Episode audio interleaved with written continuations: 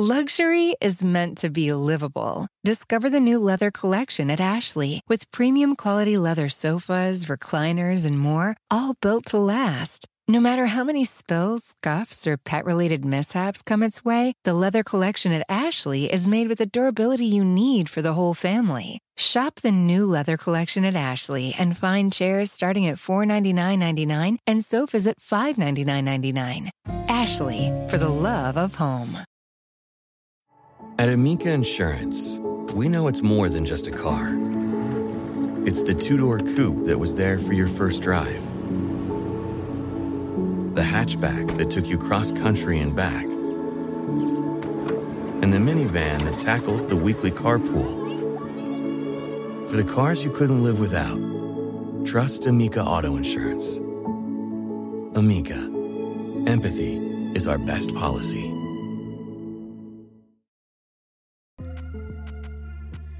All right, people, you know that sound. It is the Unfiltered Band. It means, yes, another episode of Unfiltered coming at you right here officially. This will go down as episode number 108, another episode of October Unfiltered.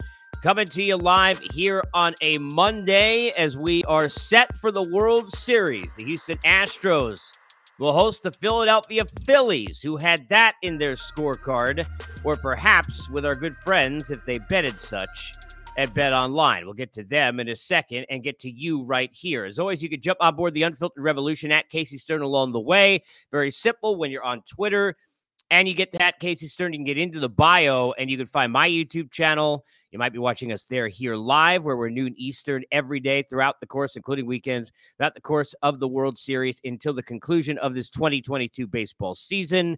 You also can jump on board and find us at the Bleav YouTube channel and, of course, Apple, Spotify, and everywhere you get your podcasts. If you're belated and not with us live, you could jump on board as well. We got a ton to get to here on the show.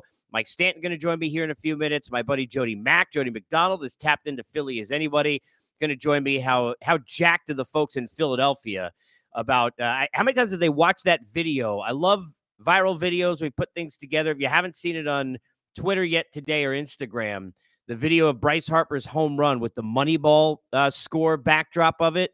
I had to watch that three times, and, and I'm a Met guy, so it tells you it's pretty powerful stuff. We'll get into all sorts of things setting up the World Series today here on this show. You can always jump in. You get us a couple of ways here live and interact throughout the course of the show. Live on the chat. If you click open the box on Twitter, you could jump in there, or over at my YouTube or Bleav, you could jump in and chat with us live. We'll get your answers and questions and responses and predictions. Looking for those. How do you see this series going? We got a few days to get ready for it. You think four hours of uh, preview coverage of the Super Bowl is is bad? When you're sitting there wondering what commercials are going to come on, we got five days worth now.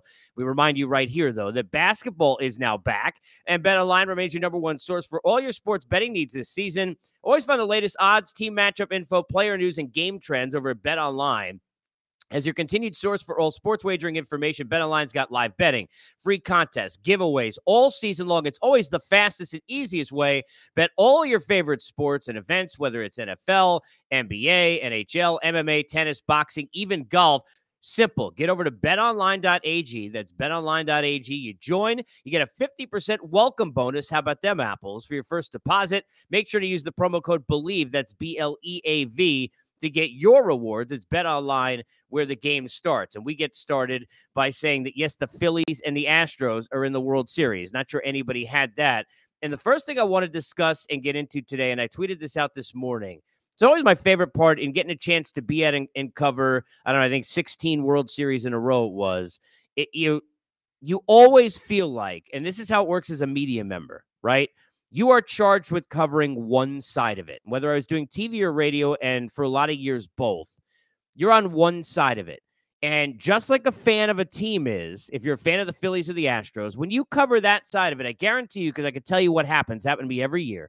You get to the site two days before, so they'll get there Wednesday. Thursday, they'll have media day where you watch all of your players with scrums and tons of mics in front of them. And I can tell you that between all of those, all of the media members are talking to each other and they're saying the following Dude, nobody's beating this team. Which team? Well, the team I covered, I was on the AL side, I was with the Astros, on the NL side with the Phillies. Nobody beating this team. They're on a run, they're on a roll, their momentum is too much, and clearly a different separated 19 wins, for example, in the regular campaign between these two teams. Biggest gap in, I think, seven, eight decades. But it doesn't matter what the story is. The story is always whatever side you're covering, that team is too dominant. They're under too much momentum. The ride is too real. Everything is meant to be, and they're not going to lose and then all of a sudden one of the teams is gone. I remember specifically one that stands out to me. It was on the AL side in the Wayback Machine, the first Giants title that they got. So what is that? 2010, I think it was. And here comes a team in Texas on the American League side, one of the two times that they made it. They had just beaten the Tigers. I think it was 16 to 5, I believe was the score in the final game. Nelly Cruz drove in like 10 runs. It, they were they were flying. It didn't matter that Tommy Hunter, now Met reliever, was about to start game one. Think about how long ago this is 12 years ago. Didn't matter. You covered that team. No one was getting them out. It was the Cardinal series, excuse me. Because I remember specifically one of the things that was never going to happen was if you remember the name Alexi Ogando, no one was going to hit him. He didn't give up a, a, hit, it seemed, in the first couple of series. And then Allen Craig, speaking of names of yesteryear, came back and bit him not once but twice in a World Series. It is always about same thing happened the year they played the Giants. They went home in five games. It is always easy to say whatever side you're on, whatever team you root for, they're never going to lose. And then everything changes.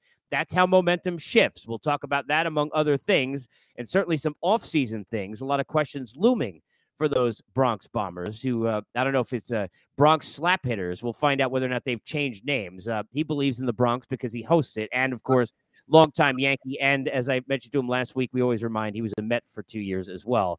My guy, Mike Stanton. Mike, how are you, sir? Happy Monday to you, buddy. Casey, I'm doing great, man. How are you today?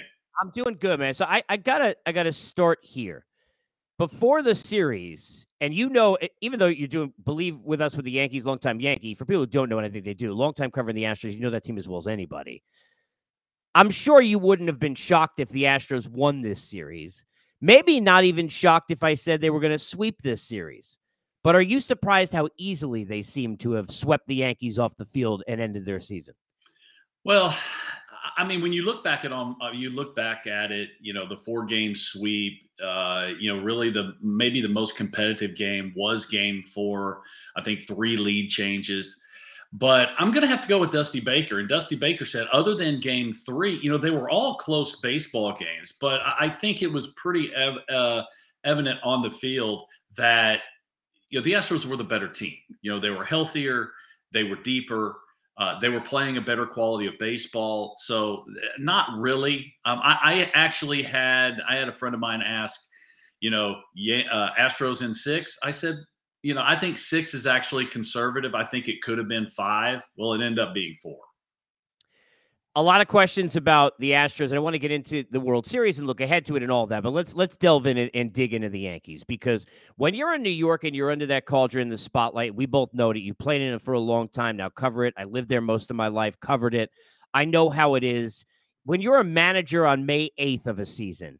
No other manager understands in this sport. The only coaches who understand, probably, and, and I've always said this, professional sports, what that feeling is like is if you're coaching the Lakers on a, any given day the Dallas Cowboys on any given day, and if you're a hockey fan, the Montreal Canadiens or the Leafs on any given day. The only other teams, and it's still probably behind the Yankees, right? Any day of the week. when you get to the postseason, everything is magnified.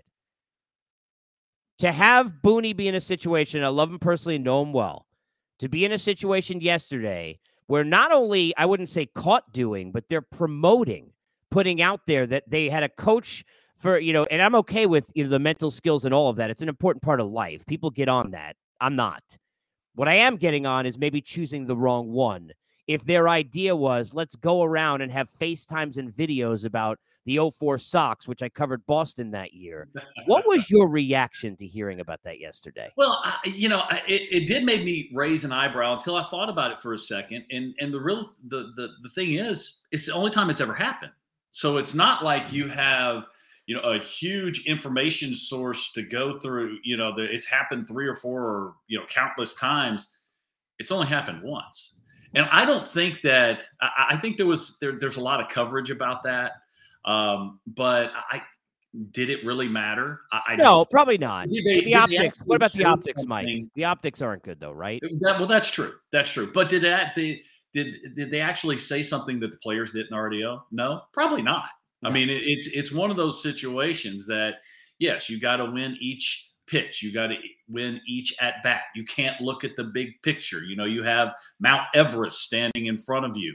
You know, no, you have to make the first step before you can make the last step. And so I, I think it. I think there was a the optics definitely weren't what you would like them to be, but I just don't think it was really that big of a deal. No, it's look, it's probably not, but it goes combined with it. We talked about this last week the situation with Holmes, which did not come off well. It makes it look like that there is a communication issue. Then yeah. you have the situation where my former teammates at TBS and Lauren Shehadi are finding out that Harrison Bader didn't know that he was leading off. And then Booney simply saying pretty much he texted everybody, and some guys look at it, some don't. And by itself, maybe that's not a big deal.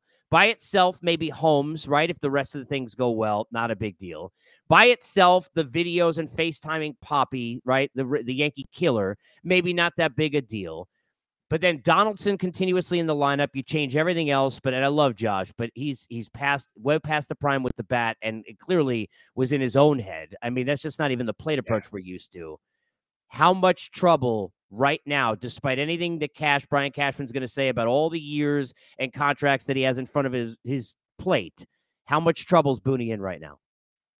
Well, I think he's in some, just simply because you know you know what the what the Yankee fan base, the Yankee organization, you know what it's all about. But uh, I don't think he's in in in in dire straits here, just simply because look at the team that he had to work with. You know, this was not a team that was matching up very well with the Astros. I don't know anyone that if you went to the heart of hearts, even Yankees fans, they felt like it was probably going to be a long shot for the Yankees to beat the Astros, just simply because the Astros are such a deep team and the Yankees have had issues. You know, uh, I, I, think that there were some moves that were made at the trade deadline, uh, mainly bringing in uh, Benintendi. I think they really missed Benintendi. I think they missed really missed DJ LeMahieu. You know, they needed contact more. guys.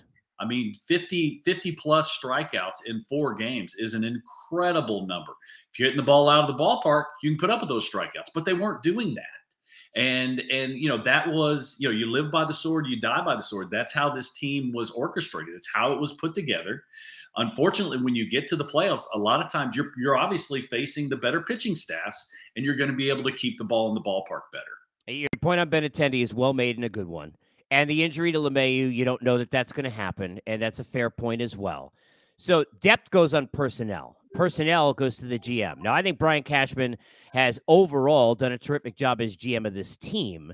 And I've always attributed to it's basically being Phil Jackson with the Lakers or the Bulls because of all the money he's got. No matter what he does, because of the money he's got to wield, because he's the Yankee GM, he's never going to get any credit. He's always going to get the other side. I don't want to do the whole that I'm about to if George was still around, but I'm about to. All right. if George was still around, they're probably both gone. Could I. I mean, that's, that's whether it's right or wrong, Mike, whether it's fair or not. And I'm not, look, I'm not in the business trying to take people's jobs. In all my years, 20 years doing this, the only time I ever on the air, middle of the season, said that a team would have had a different year. And I said at the time, if they had fired their manager, and I love Matt Williams, he's a terrific guy, but the year with the Nationals, and he clearly lost that room, and then yeah. Drew Storen kept losing, it was that was a mess, right? For the most part, managers are within the margins, not as big a deal as some people think, and much more managers of people than people give them credit for. Do oh, you well, that's get really, that's right? really the job? You know, the job, eh, the the in in game moves. I mean, even with all the analytics and everything, that's really not the toughest part of the job. The toughest part of the job is is the clubhouse, is dealing with the individuals. That's why I've always said, you know, a manager, a pitching coach, a hitting a hitting coach, you know, they're more amateur psychiatrists than they are than they are, you know, coaches because, you know, especially by the time you get to the big leagues, you got to remember all these players are humans. They all have things going on in their lives, off the field, on the field, physically, mentally, emotionally you know that's what you deal with on a daily basis i mean as far as making mechanical adjustments or something like that they're minute they're usually more band-aids than anything else but that's really what you're looking at when you say okay, what do these guys do? You're dealing with personalities, you're dealing with people. You're trying, you know, another way to put it is they're firemen. You know, they're trying to put out fires to get them in the best mental place so they can go out and perform on the field. Uh, you know, so the the in-game move situations, yeah, there's always going to be questions, especially when things don't work out. But that's not the hardest part of the job, in my opinion. I, will say this, and I want to I want to hit a number of other things, including, by the way, you'll enjoy this. So I don't think it's the real Charles Barkley. Clearly, if it is Chuck, uh, long time no speak, good to see you, another former teammate. But uh, Charles gets in and says, uh, if George is still around, we'd have Manny Machado and Bryce Harper on this team. Uh, you know, I look, I don't. Uh, they need to still have Judge on this team, which we'll get to. I want to bring this up though, which is I think a fair point. Look, and I love Bo Mel, Bob Melvin too, but managers who have made mistakes in the postseason when you put your best players in positions to succeed and they fail, Aaron Judge not succeeding is not Aaron Boone's fault, as an example, right? But when managers take that away, when Bob Melvin doesn't have Josh Hader in a game for three straight losses and they go home, can't happen. Buck Showalter and Buck knows it. He adjusted doesn't manage at all like the way he did years ago when I was sitting there at Turner in the post game after he had Ubaldo Jimenez in the game and Zach Britton finished third in Cy Young, Mike, and is sitting out there in the mm-hmm. bullpen. It's not a safe situation. Yeah. I bring that up because I ask you. I know they didn't score runs, but how you putting Trivino in that game and not letting Garrett Cole either either Garrett Cole is going to be the guy or not be the guy. He'd wear that himself. Yeah. That that to me of all the things, Holmes, everything else that happened, you want to put one decision that to me Booney made that forget about is questionable is wrong. And I know Michael Kay was all over it as well. You just can't do that. What was your take on taking Cole out, putting Trivino in that spot? Yeah, I, I thought Cole came out at least one batter too soon. You know, he's he's your horse, he's your dude. He's the one that either you're gonna you should win or lose the game on his arm, not just yeah. I understand you have he he just loaded the bases, but he was throwing the ball just fine. You know, he has swing and miss, and and I really didn't. You know, the one thing that hasn't been talked about is the Yankees' familiarity with Lou Trivino because all the years, what four and a half years he played in Oakland, all the outings, everything like that. You know, that was not a surprise for the for the Astros offensively. They know exactly what Trivino was going to be able to of what he was going to try and do. And all you have to do is look at the results. I mean, yes, he was looking, Booney was looking for a strikeout, looking for a ground ball. Didn't get either one. You know, got two sacrifice flies, you know, got the ball in the air because the Astros, there's familiarity there with the Astros. So I, I thought that, yeah, if there's one, if there's one move that you want to look at, I would have to go there. And, you know, listen, that's that's why Aaron Boone gets paid to put it not to make the moves is to put up with the repercussions when the moves don't work. But bottom line is they weren't going to beat the Yankees or they weren't going to beat the Astros. The no, Yankees probably not. Did not have the team. Did not have did, do it. And they didn't score in that game, right? So it's like, okay, well, it doesn't it doesn't wouldn't have mattered. But I'm talking about specifically for the Booney part of it. And sure. this is just to be fair, because I, I, don't mean this is just throwing this out there to say, look, I I I think he's done it. You won 100 games the first two seasons he was there, right? Now, mm-hmm. he didn't throw the pitch to Brosseau that Chapman gave up, but Chapman, right. it, it, happened, and you lost to the Rays in a shortened season that everybody thought the Yankees were going to walk away winners. They didn't. One of the years, the Red Sox beat you, which is even worse than just winning 100 games and losing in a postseason when they're singing New York, New York, right? And to make fun of Aaron Judge and trolling you, that's not happening either. Then you get this whole situation. I, I hate the whole. I used to joke you, uh, Chris Broussard, who used to put uh, when LeBron went to the Heat. There's a there's a 48 percent chance. There's a 67. I hate those things. So right. let's let's let's make fun of them now and do them. All right. I would probably put it as, and I could be totally wrong. I think Brian Cashman's safe. I think he's been there, unless he doesn't want to be there anymore for right. some reason. It's his choice, right? He may be sick of it because he can get another job somewhere, but I think he's probably safe. I think Booney's north of 50 out. I, I just the optics are so all of the things we just talked about, all the winning but not getting it done in the postseason, which for the Yankees, isn't the Mets. You know this as well as I do, having played for both. It's a different feel. Would you be surprised if a managerial change was made? Surprised? No, I, I won't. And and just simply because you know what we've already discussed that you know the Yankee way is you know you win or we had a bad season. Now I don't completely buy into that right now uh, they were talking about it on the broadcast last night about that being the very case. I think it was I think it was Pedro was talking about it. And I'm like, hold on. They haven't won in 12 years. So no, the fan base is not used to this team winning anymore. You know, you go back to the late 90s, early 2000s. Yeah, there was pressure there because that's exactly what the fan base expected. But now they haven't won in so long.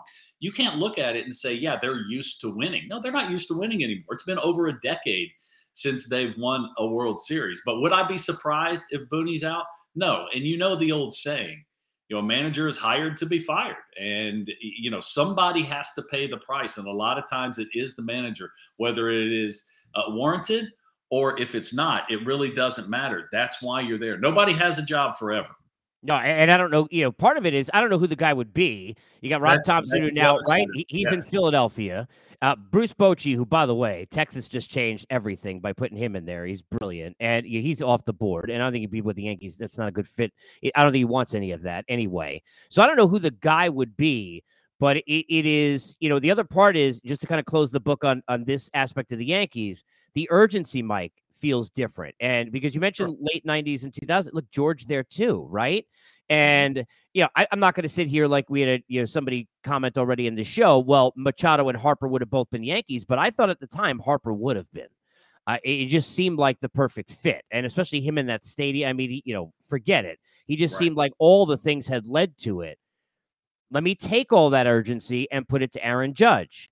If you would have asked me with the normal situation here, Yankee team, Yankee money, Aaron Judge, the season he just had, what he means to the team, I would put it north of 95% he comes back, barring something family wise says he wants to go back to the West Coast and wants to go to the Giants, who I'm sure will be in, in the mix. Right? Yeah, right. I feel well, like with no this, listen, it, but is it lower, Mike? Do you feel less money, sure? Money that he's going to be looking for. Who's going to pay it? No, I don't. I don't know. Giants, Dodgers, Giants, yeah. Dodgers, right? Dodgers. Yeah, Dodgers already have so much money on the books, uh, and and with Andrew Friedman at the helm, they're not just gonna, you know, this isn't the Dodgers of 10 years ago where they're just going to, you know, keep writing checks and keep writing checks. They don't need Aaron Judge. I mean, they were the best team in in in the whole league through the regular well, season. Well, they didn't need Freddie Freeman either, sort of ish. I right. mean, it didn't seem like right, but Giants. I, I, don't. I don't think there's really other there. There's. I don't know if there's been a free agent recently. Uh, let's say in the last ten years that it's the perfect fit both ways. You know, he has been, Aaron Judge has been the perfect Yankee. There has been, you know, he always says the right thing. He always sits in front of the camera. Uh, he never gets in trouble. There's never stuff, you know, on the back page or in the, you know, in the tabloids. You know, he has been the prototypical perfect Yankee. And by the way, he's also going to be the MVP and set the American League record in home runs. I just don't see that. Yeah, there's a lot of teams that he would look good in the middle of their lineup but what's the contract going to look like? That's going to be the case. That's I agree.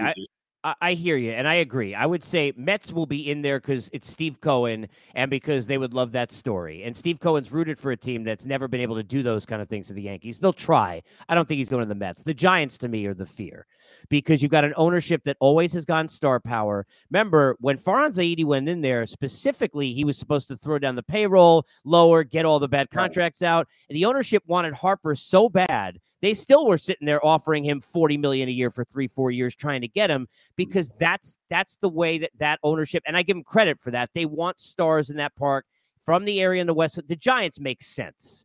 They're probably the toughest, but I, I'm with you. It seems to play out that way for the Yankees like he would go back. Let me go here with the Astros.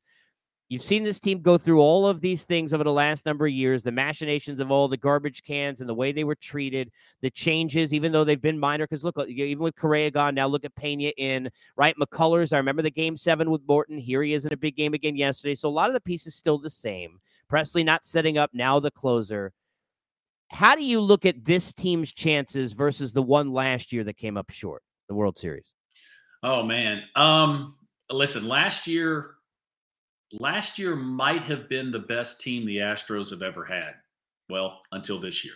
you know, and offensively, yeah, listen, we got to remember offensively across the board, Major League Baseball, offense was way down. I mean, what was the league batting average was like 241 or something like that.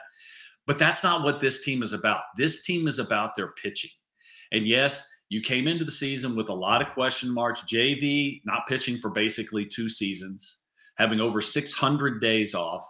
Uh, and then you had all those young pitchers that were all homegrown that you didn't really know what was going to happen. And then Lance McCullers Jr. coming back later in the season from his Tommy John surgery. Well, all those questions have been answered. Um, I mean, just in the most positive way you can imagine. And you can see that's what, you know, the thing is, this team with this pitching staff especially the rotation, they're not going anywhere. This team's going to be there for still a couple years, eh, you know. Um, but yeah, this is a, this this pitching staff has really been absolutely incredible. It's been fun to watch the maturation process of all these young guys. Uh, you know, I think you have to give credit to the player development side of the Astros, just simply because you look all these guys have slow heartbeats, man whether it's Garcia or Urquidy. Uh, the slowest might be Cristian Javier. I mean, these dudes are just out there just executing pitches, and it doesn't really matter what the stage is. And I think that's something to be said about the the individuals, but I think you also have to mention the organization also. So, um, yeah, I, I, think this is probably the best team that they've had. It's the healthiest team that they've had. Um, you know, I think that was a big part of the Yankee series. Was you know, other than Michael Brantley, who are the Astros really missing? They weren't missing anybody. They were clicking on all cylinders. This is a juggernaut of a team. And think about this: without Altuve performing, right? With without that at all, Alvarez after the good start to the series slowed down. He could get hot again. I mean, it's not even like they were at full you know, quality of the offense, which is just crazy to me, just how good they can be. And Framber is, I continue to say, Mike, I, I think he's been he's become the most underrated player in the American League nationally, even though the numbers show top innings, right, and all the things he's done. Right. You've got last one for me. You get so much experience going through this. I opened the show talking about teams get in the World Series every year and covering it, seeing firsthand. It's always like one side and everyone around it thinks they can't lose because all the momentum of their story is driven that way. The other side, though, has the same story, right? So somewhere something's got to change. Do the Phillies have enough beyond the momentum they're riding and Bryce to make this a way better series than the Yankees gave Houston? Oh, absolutely, they do. I mean, I, I said before the playoffs ever start, and I don't usually go back to what I said because a lot of times it's wrong. Um, I actually said at the beginning, I said if the and this was you know the last week or two going into the into the postseason, if the Phillies make it in, they are dangerous. And the re- what makes them dangerous is to start off with, they were going to have to get hot, so they're going to be playing on emotion. But they got two guys at the top of their lineup, oh. I think, 18 shutout. Oh, and that's really the that's really the case. You got a couple guys at the back end uh, that they really back into the bullpen that they really trust that are throwing extremely hard uh, and they're on a roll. So that no, absolutely. I mean this this Phillies team.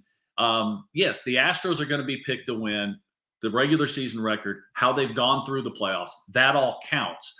But the Phillies are dangerous. There's no doubt about it. I mean, they're they're going to give the Astros a run. I don't think this is going to be a cakewalk for the Astros in any way, shape, or form. I'm just curious because you mentioned real quick. I got to add one because you mentioned the bullpen you were part of, and I, I, go back to this. I mean, in my opinion, it's and the Giants had a great one for years because they mm-hmm. had the machination, especially the one where Serge, who ended up being a closer in the World Series, was setting up Brian Wilson, right. and they had Casilla and and Affeldt and all of those guys. The Royals, right? Wade Davis. To me, the bullpen that you were a part of, and there were like two or three machinations, the best ever. Because I go back to like I, you know, watch it. Ramiro Mendoza was a guy who can get anyone out, and he's like there in like garbage time because there's so many different guys. Yeah. How how would it have been if guys from those teams you were on were treated the way bullpen arms are now in a postseason? When you watch, just for example, in Philadelphia, how crazy things are, yeah, and the way it's handled. Well, I'll t- to tell you the truth, if if if we were handled, we I'm talking about you know all relievers. If we were handled like the relievers were right now, I might still be pitching. um, you know, because now no one. I mean, there's a you know everybody gets up in arms when a guy goes three days in a row in the regular season like it only happens just a few times but three days in a row that was a good week yeah. um I, there were times i went four or five maybe even six days in a row uh, whether i was in the game or not but it, it's just a different era. So you know and really in the playoffs you know the hardest part of the season is getting to the big dance okay? Once you get there now it's about who's hot. And you don't need a you don't usually need a bullpen of five or six different guys that are that are you, you know main leverage relievers because with the off days and everything the way it's built in uh, other than this last series you have off days for everybody get to to kind of get days off you know to to get to get healthy so uh, it, it's it's going to be fun to watch but you know like i said you know rob Thomson and company they've got a few guys at the back end of their bullpen that have very good stuff that are on a roll and and and um, they trust. And with that, you know, the thing is, you have to go, go back to the last regular season series. The Astros played the Phillies right here in Houston, and Aaron Nola could not have been more spectacular. The Astros had no chance against him whatsoever. Uh, now, his last time out, yeah, he struggled, gave up six runs, but you know, you remember that. I mean, even as a player, you remember that yeah last time i faced these guys i threw the ball pretty well and on the on the on vice versa on the other side the offense goes last time we saw this dude we didn't do much you might not know the exact numbers off the top of your head but you know that you did not perform well so and, and you saw what zack wheeler can do zach oh. wheeler, this is a big time power power arm that's throwing the ball incredibly well and because of the way both series worked out you know both you know ending rested. Both sides have plenty of yes. time to set up their pitching staff. The yes, Verlander, Wheeler, uh, Framber Valdez, and Nola. Give me that. Two things quickly, and, and, and, and uh, just because you brought up great points. One, I thought Aaron Nola, and people probably think I'm crazy. You're a pitcher, you know better than me, but uh, you know creatures of habit all the talk about playing his brother. We've never seen it happen before. My brother's three, four spots up coming up in the lineup. I got to, I mean, all of that. I right. just, I, I don't even know to me, mentally, we're all humans. That yes. had to get him a little bit off of that hundred out of hundred, no right? That you need. I, to me, no doubt. I can remember the first time that I pitched against the Atlanta Braves after being drafted and playing for six years, almost six years in Atlanta. The first time I pitched against the Atlanta Braves, they weren't even my brothers; they were just friends of mine that I've with. I'm like, right? Oh my gosh, this is the weirdest thing ever. Oh yeah, it absolutely plays into I think it. it Funny I, story. I this is as an amateur. I faced my younger brother twice uh, in a game situation, left on left. He was a pretty good left-handed hitter. Casey, I hit him twice. Because because you could uh, was it with a fastball? Both? I hit him, but yeah, well, it was left on left, and you know, back yes. then I didn't really know where the ball was going all the time. That's all right. And I, I, I told, I, I've told my mother for decades now, I did not do it on purpose either time. But yeah, I end up hitting him twice. To say that, oh, it's just another hit, oh, that's fine after you've yeah. done it a couple times. But those first yeah. couple times, man, it is weird to look up there, especially if you make eye contact they check they check the velocity on Twitter, and two of the hardest five pitches he threw all year were in that at bat the first time against his brother. We had the same thing in here with the. I mean, that's what happens. That's what happens. I mean, it's it's it's just it's difficult. By the way, somebody on the chat mentioned Mattingly. Donnie's probably that one guy who, like, okay, if you want to appease Yankee fans, if they want to do it, let's say, and I love Donnie. I think he's a great manager too. May yeah. not be for the right reasons but you go ahead and if Aaron Boone and I look if he was out next week and they named Don Mattingly the, the manager of the Yankees, every Yankee fans off season just got a lot quieter in terms oh, of yeah. the angry noise. No doubt. No I, doubt. It's just the way it is. Now, is he, the question is, you know, Don is a is a pretty laid back guy. You know, where is going to be, you know, what's the hardest part of being a manager in New York? It's dealing with the media, especially for well, really either side. And is Don Mattingly really the guy to deal with the media. Not when things are going well. That's easy. It's when when things aren't going well and you're getting the same question day after day after day. You know, can he handle that situation? And I love Don. I know Don pretty well from back in the day, uh, and I, I agree with you. I think he's a great field manager. I think he's a great motivator. My question would my only question would be, you know, is he is he? I don't want to say capable. Is he willing to put up with uh, with the New York media on a daily basis. And does he and does he want to? Because he's been through right, it. Right. Mike, appreciate you, man. Thanks for doing this. This is like uh, when uh, this is like I, I, had you warmed up and then I sat you down. I had I, I, your managers are ten. Uh, I will not do that next time I have you up. But you just go in and then we'll sit you down. I appreciate. No problem. You, Bring in the lefty. I'm I'm used to warming up. In We're good. appreciate you, buddy. Thank you. Anytime, Case. All right, there he is, Mike Stanton. Appreciate him. Thank you so much for joining us. Uh, Jody Mack will be here in a few. We'll talk some Phillies. You could jump in on the chat a number of ways YouTube Bleav channel, my YouTube channel, or just pop open the Twitter box if you're watching here live on Twitter on my timeline. Get in. You can uh, chat with us along the way, and I'll hit your responses. But Charles makes a good point in the chat. Like Don Mattingly, Donnie would probably be the guy. I, I want to go back to this and close this up before we hit Phil's with, with Jody Mack here. And we'll be with you every day throughout the course of the week previewing this thing, getting you ready for the World Series. As I said, four hours for the Super Bowl you know what? You can do four hours one a day and get you set up before Friday. A lot of big guests this week. Gibby, John Gibbons, who joined me from the bed uh, last time. So who knows what with that? He'll join me later this week. My guy Matt Holliday is on board this week. Alex Cora, AC, the manager of the Red Sox. There's a thing or two about these Astros, does he not? He will join me coming up Friday. So a lot of big things ahead as we continue on October Unfiltered. And of course, for all of you on Apple, Spotify, and everywhere you get your podcast, go back and listen to the other episodes as well. Lots of great interviews, including a conversation I had with my friend Dusty Baker. I, I, I want to just to kind of close the book for now on the Yankees, and I'm sure there's going to be more to this, right? I, I think we all rush to judgment in sports. Ah, this guy's terrible, made a bad move. That guy's decision is, is brutal, right?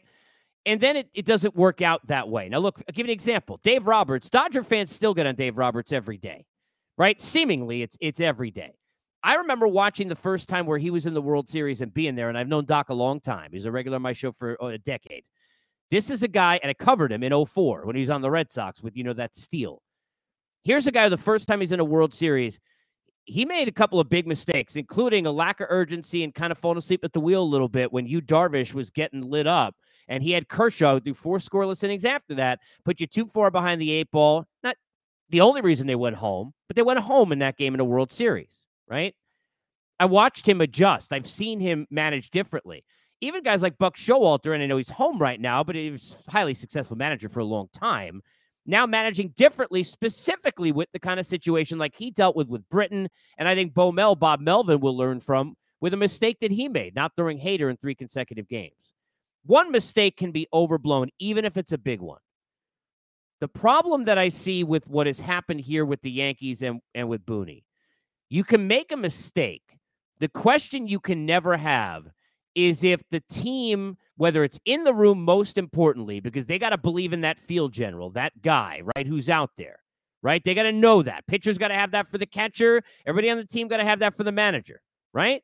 They got to have that belief across the board, even if it's the wrong decision. Think about the Rays and all the success Kevin and Kevin Cash is great. Kevin Cash has had it it's not lip service, right? Up to the Blake Snell thing, everybody thought he's a genius. But all those guys I've talked to them have said, hey, look, first couple of times, like, really? And then they're like, oh, they see it work out and they believe. So now everything that happens, they say, okay, this is just going to work out. What's the belief when you watch the lineup change as many times as it has? And I didn't think it was a panic move to go to Bader in the leadoff spot. I said that. Or to put Peraza at short, who played well defensively. I did not think it was the right move to go and switch lineups two more times. But you got a lineup change three or four times in a row in a series. When you've got a Clay Holmes who doesn't know whether or not he's supposed to pitch, a Bader who doesn't know he's in the lineup.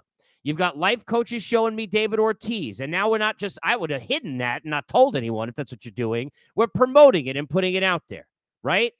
When you've got all of these things 200 win seasons, one season where you go home where Chapman gives it up to Brosseau in the shortened year and the Rays can't beat you. The Red Sox send you home in a postseason themselves after you win 100 games. Now you're here this year and you look like the Astros has wiped you off. And I agree what Mike Stanton said. If people just join us, Benintendi was a big loss. Contact guy would have helped them. DJ LeMahieu, big loss with the injury for sure.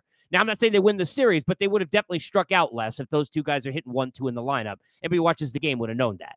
But is that enough, especially with Don Mattingly looming and out there? And with the Yankees and with Brian Cashman, you can't fire yourself, right? In in the crosshairs of the personnel. Is that enough to keep Booney's job? George, it wouldn't even be a question. And I look, I love Aaron Boone. Wouldn't even be a question. Uh, it's probably about 50 50 for me. I'm curious what our next guest thinks. He's got, even though we'll talk a lot of Philly, he's got the pulse in New York as much as anybody. A guy you could find long time at WFAN radio, WIP, CBS Sports Radio right now. And you can uh, find him knowing a lot more about horses than I do as well. And not only a friend, but a, a, guy who I, and I mean this, I've said this to him, respect as much as anybody in this business and admire. So I'm proud to call him a friend. Jody Mack, Jody McDonald's with me. Hey, Jode, how are you, buddy? Uh, let's see. Me appearing on your show means I only owe you about 19 more appearances. Since you've been on my shows about 20 times, I got some ground to make up, but it's my pleasure to hang with you today, Case. I love it, buddy. I always start with this because I went to a lot of Phillies, but I, I got to ask you about about Booney, right? And in getting a chance to know him over the years personally before he got this job, he's a terrific guy. He's he's a he's a good baseball man from a great baseball family. He gets along with the players. This is not a bad manager. It's not a bad person. But when you look at all the questions that I just kind of laid out again and all the things that are against him, you put it at north of 50-50 that he's gone at some point here in the offseason? I just jumped into the stream uh, while you were going through the Yankee stuff, and I think you hit on a key element of it. Mattingly's out there. For anyone else, I don't know that's a fit. You want to get the new young genius to come in and coach this veteran. To, yeah, I'm not sure that works. But Don Mattingly is Donnie Baseball, and yeah, he's available. And I've always thought that he, at some point in his career, was going to be the manager of the New York Yankees. So if they decide to move away from Boone to go to Donnie Baseball, that I get, that I understand. Um, Boone didn't do a good enough job for me this year, where you say he's untouchable. Uh, so uh, if they make a move, my guess would be for Mattingly. If not, Mattingly and he just doesn't want the job, doesn't want to come, wants to take some time off, whatever the reasons. Um, I think Boone probably keeps his job. I don't know. It, Joe Maddon a fit for the Yankees? No, not with the way he meant, not his type no. of game. Boch and Boch wouldn't have been. been. either. I don't know. I don't know if Boch would want to be in New York. That's the problem. Right. He could, he manage uh, anywhere. Uh, just looking from a Bochy perspective, do yeah, I think sure. he could do a good job with oh, that sure. team? Anywhere. Yeah, I do because he's that good a manager. I don't know that he's taking a job. Yeah, agree, but agree, that was uh, kind of out of left field that he took the tech. I always I, thought he was coming back. I didn't Jody, think it was going to be Texas he just changed their whole world. I mean, he's that good. There are very few managers or coaches that are that good where they can they can be above whatever the outliers are of however many games in a regular season. That dude just changed everything in Texas for sure. We will be two. I think it'll be not next year, the year after. He'll be in a postseason, and we'll and we'll be telling the story of look how quickly because that's. Yep. And by the way, free agents high. Uh, Bruce Jacob DeGrom, for example, where Texas been mentioned, nobody handles pitchers and understands them seemingly over the years. You talk to him, than a manager in Bruce Bochy who understands from the catcher's position how to deal with a lot of his starters, handles a bullpen better than anybody. Uh, I want to ask you one more in the in the Yanks, and that's on Cash. Look, Brian Cashman is. I've always said, Jody, he's like it's like Phil Jackson, right? With with the Cashman money that the Yankees have and everything else, it's like, well, Phil couldn't coach because he had Jordan, or he couldn't coach because he had Shaq and Kobe. Anybody could do it. Brian Cashman has probably gotten crapped on more than he's deserved. He's done a lot of good things, but isn't this more on him and the personnel than it is on on Boone? No, I, you don't I think so? okay, still, no, I okay, still why? think it's on the manager. Um, because I and the results are the results. So if sure. Brian Cashman's wrong, then Jody McDonald's wrong as well. The only deal that he made that I didn't love was getting Montas at the deadline. Uh, I, I, you know, it's a funny quick aside. I was a bigger Sean Manaea fan than I was a Montas fan. And Manaea goes to San Diego, and the Phillies just bounced him out of the playoffs, too. So, of the former Oakland pitchers, I did have a priority and a preference. And yeah, Montas went bad on him. I thought it, made, it was a deal that made some sense, but um, Montas, Montgomery, Montgomery, Montas, I thought it was a toss up and maybe they didn't need to do it. Oh, by the way, Bader did when he finally got on the field. Yeah, he played, played pretty well. well. for the Yankees. He played well. He wasn't exactly. So uh, I I'm not killing Cashman the way other people are killing Cashman. Um, he's got certainly a longer track record than Boone. At least he is was part of the organization when they were winning World Series after World Series after World Series. So I don't think you can look at them through the same exact prism. Uh, they may go scorched earth and they may blow out everybody, hire a new uh, general manager, let him pick the manager. But my guess would be if only one of the two are going, it'll be uh, the manager, not the GM. I don't want to compare it to because it's not the same rivalry to when you were on the radio during the time when Roger Clemens, the Red Sox, even though there were Jays in between, goes to the Yankees. But during the times that you watch Bryce Harper play with the Nationals and beat up on the Phillies and the Mets and everybody else, if I would have ever told you dot dot dot, then not only would he be doing what he's doing for Philadelphia, but the relationship would seem to be such in like a we're going to be talking all time like an Allen Iverson kind of a relationship with this fan base. Would you ever have believed me? Um, don't know if I would have said it's a lock or it's a given. Uh, but as soon as Bryce signed the contract, smart kid, um, probably well advised by his avenging angel agent. Um, he came in and immediately played the suck up game. Uh, Philadelphia is where I was going to be. I want to be here for the next 13 years, uh, move my family and spend the rest of my life. So he did it right. Because yes, Philadelphia, un, not unlike every other fan base, but maybe a little more so in Philly, you suck up to Philly and tell them how great the town is and how great the fan base is. Which, by the way, if you've seen Citizens Bank Park here, it's, it's best in the it, league. It's it's been the best in the postseason. It really is. Uh, so so Bryce played it as well as anybody can play it, and he seems like an honest guy. I don't think he's just a uh, has to say whatever he's going to say and rolls his eyes when he turns around and away from the camera. I think he's a really honest guy, and I think he's loving being in Philadelphia. And yeah, with the way that things are going, he couldn't have made a better choice to make a 13 year commitment people forget, and I remember talking to Scott, the the uh, the angel that you spoke of on the show, and Scott Boras. I remember talking to him after this deal. People forget, and I always use this as an example for people get on Scott Boras. Now, I don't want to say Scott told him not to because that's not how it works with agents. But Scott he admitted, he advised Bryce Harper, "I can get you more money if you don't take this deal." People forget the Giants, who will now be in on Judge, and the Dodgers at the time who had the money. We'll see if they still do. They always find some had offered 40 million type deals for three or four years. Bryce Harper took way less AAV and could have easily been good enough to go back out in the market. But point being, seemed to really solidify to your point that he wanted to be in Philadelphia long term. That's one thing. Now to come and circle back to you're being an MVP. You're looking like the guy who used to be with the Mike Trout in who's going to be better, right? Mm-hmm. For a mm-hmm. while to be that guy, where I hate to do the where does this rank, but you know Philly as well as anybody. What does this even compare to in terms of what he's doing and how much impact, Jody, he's having on this run right now with Philadelphia? You mentioned an Allen Iverson. He was here from day one. Number one pick in the draft was here for his entire worthwhile career. Yeah, he went to a couple other places afterwards. Didn't really Denver, amount to hell yeah, right. No, uh, his his Hall of Fame plaque is Sixers and Sixers only. Um, Embiid is another guy here, uh, and I love him now in town. Finally had a good game after two stinkers to start the season. Um, but the majority of the superstar guys who have been in Philadelphia the last 5, 10, 15, 20 years are guys who were drafted here. Bryce chose to come here, made the free agent decision to come here, and in some people's eyes, it's so funny. You you've been dealing with talk with fans on the phones forever. I have as well. Some people really appreciate the hometown guy. Anybody who comes in from outside, eh, but but he didn't start his career with us. Some people have that opinion.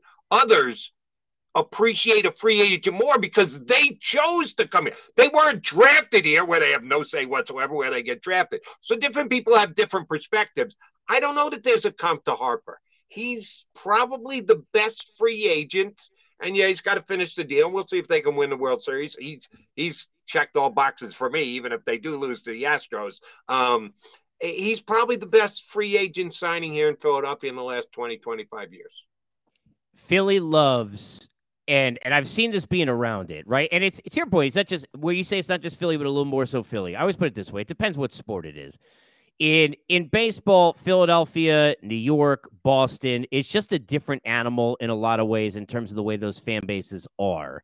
Um, when you look at Rhys Hoskins, one of the things I've noticed about Philly and Boston and New York, if you are tough enough to deal with all the crap, you have struggles and they give you hell, and you come out the other side and you're still there and performing, you are beloved in a different way that is almost unmatched how much is he fitting that bill to a T? And how happy are you for him after all the shows you've probably done where they're sitting there lining up on WIP to ask, what the hell are we doing still putting Rhys Hoskins out there in the lineup? Oh, I've had him during the playoffs this year. He's killing us at first base. How is he still playing first base for us? Oh no, I'm still getting those calls now. Um, I got to come up with. Uh, maybe I'll put you to work because uh, you might be better at it than I am. Um, anyone who does what we do, we play at amateur general manager all the time. We sure. look at rosters. What can you do? But if they can find the perfect guy to trade Castellanos for, a right-handed hitting first baseman. Uh, next year, you're going to have Harper back in the outfield if his elbow allows, so you don't necessarily need Castellanos. Rhys Hoskins is a DH. He'd be a great DH. He's really bad at first base. He's a butcher over there at first base. And if they could just make him the first, uh, the DH, I could five year contract done. Keep him here. City loves him. He's clutch. When he's on a hot streak, he can match up with Soto and Harper and all the Trout, any of them. He can get that hot. Now he can also get that cold and go two for 30. So we know what Rhys Hoskins is. He's the biggest Pekin Valley player, maybe in all of Major League Baseball. The other thing we know is he can't play first base. So he needs to be a DH. If they could pull just the right trade, a guy with a lot of money for a guy with a lot of money, you want Castellanos, we need a first baseman. I haven't gotten through the rosters yet because I don't want to, because the Phillies are in the middle of making a run. Uh, if you're doing it like you and I, nobody's listening to us right now.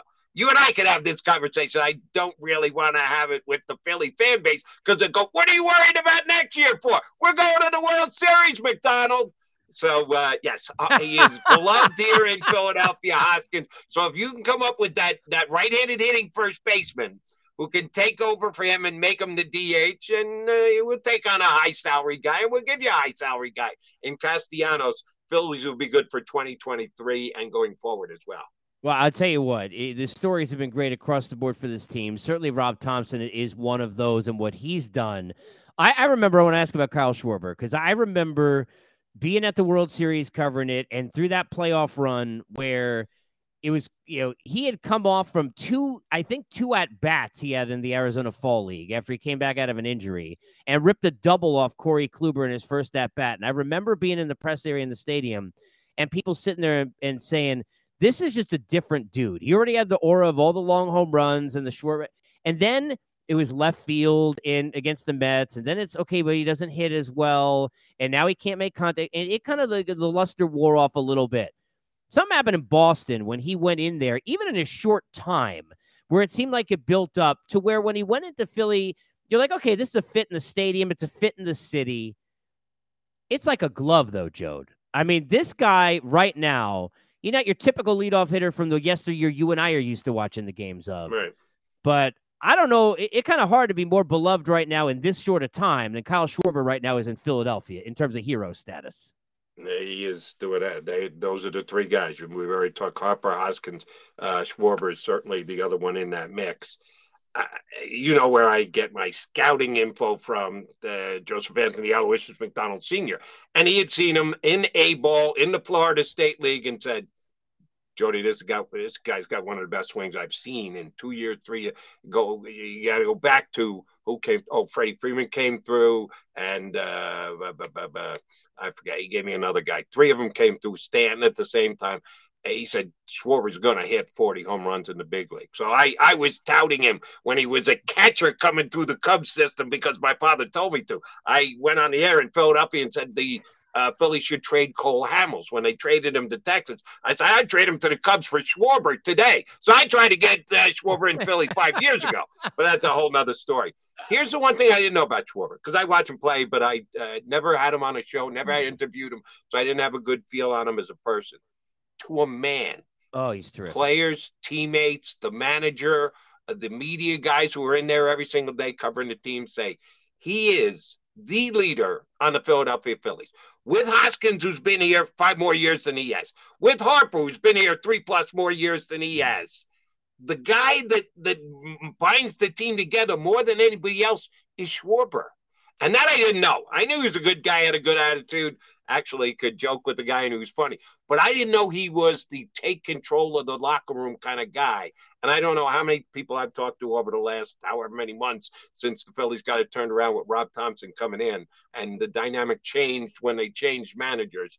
That Schwarber is more the leader of that clubhouse than anybody else. And I didn't know that. It now that I know it and I can see it, it doesn't surprise me.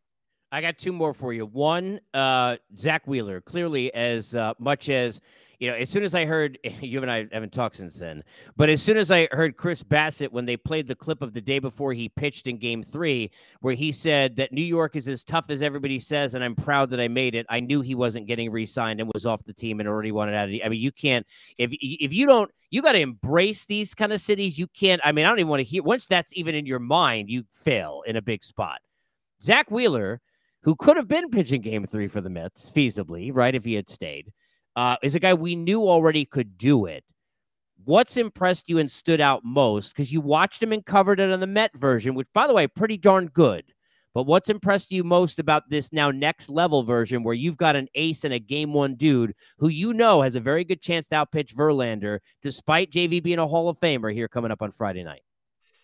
This was one I had a better grasp on. Like I told you, the Schwarber leadership thing kind of caught me by surprise what everybody has said about uh, Wheeler all year long is, and he, he gets comped to his manager in this way all the time. Flatline.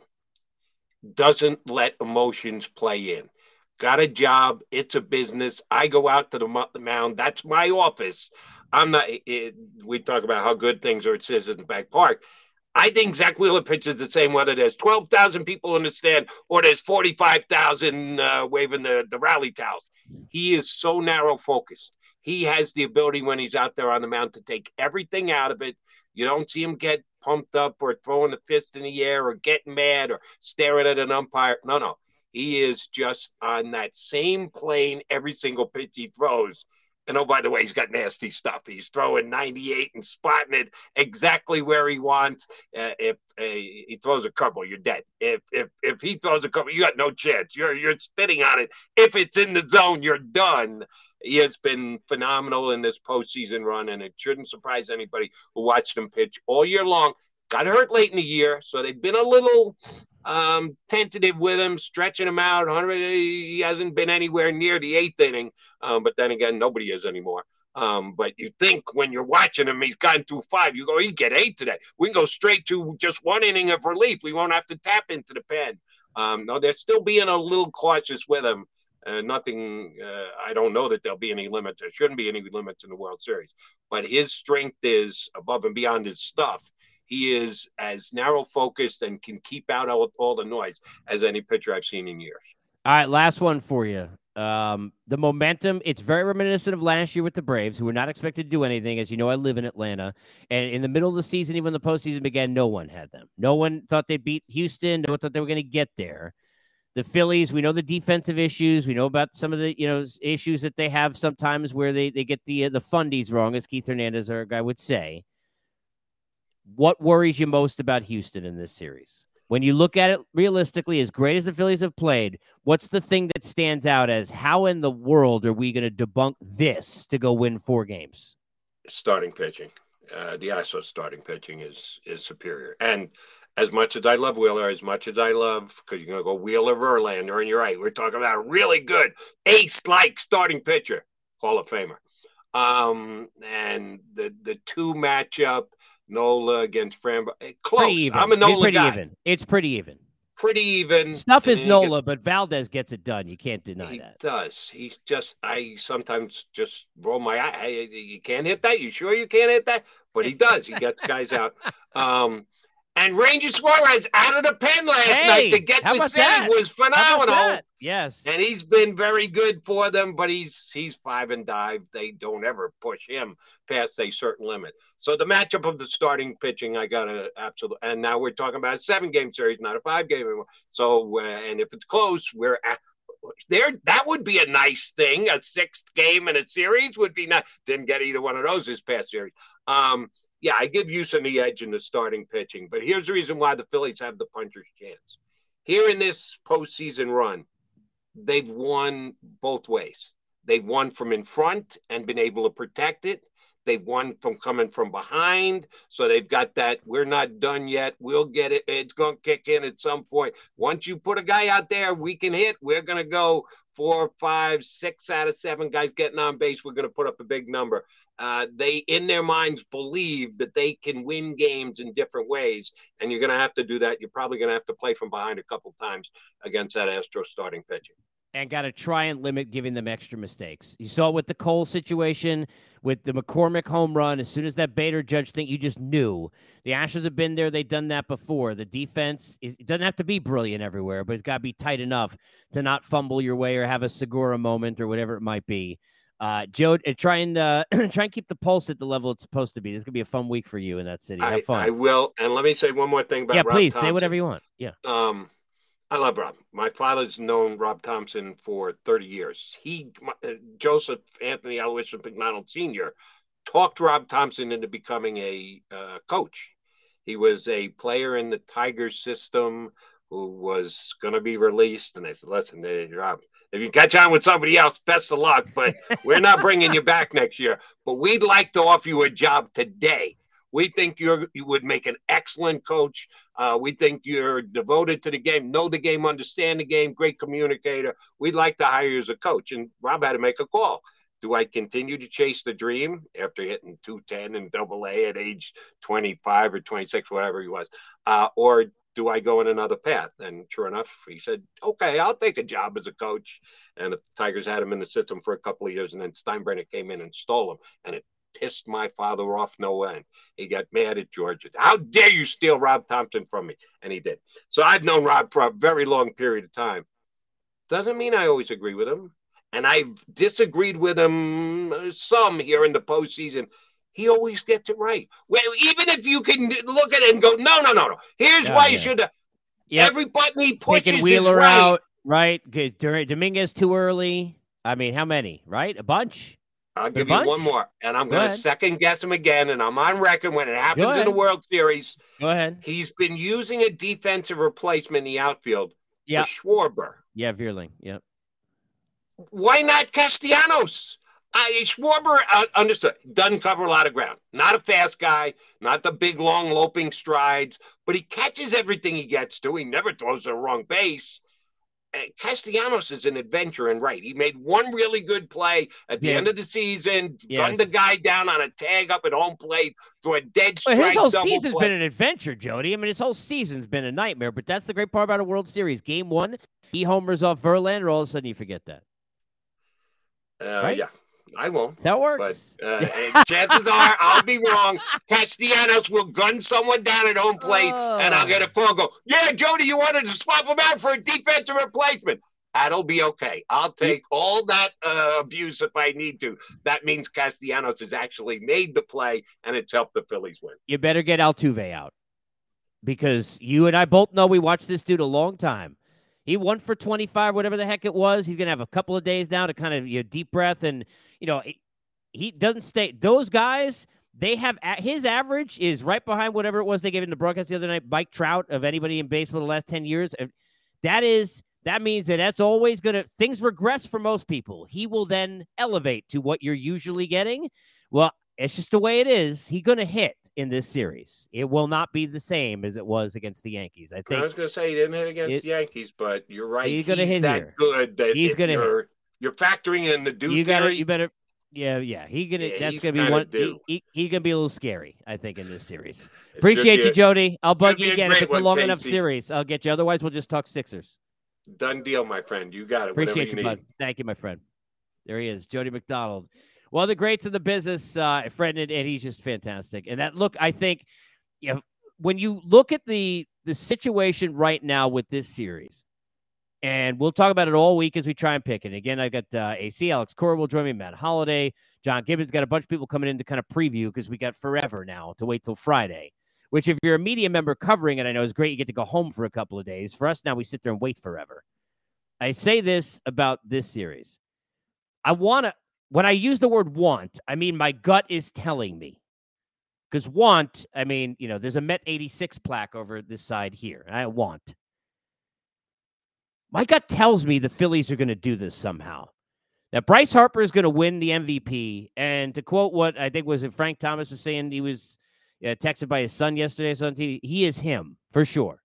I mean, Bryce, anybody who ever gave him crap, by the way, people get all kinds of stuff wrong. The Nationals stuffed a, a, a horse poop contract with all kinds of like, you know, different you know, deferences under his door at the last second. He wasn't ego hungry and money hungry. He took less AAV to take more years from a contract that a lot of players would have said, Yeah, if look at on the 13 years, you know how much money he would have made? Was it old?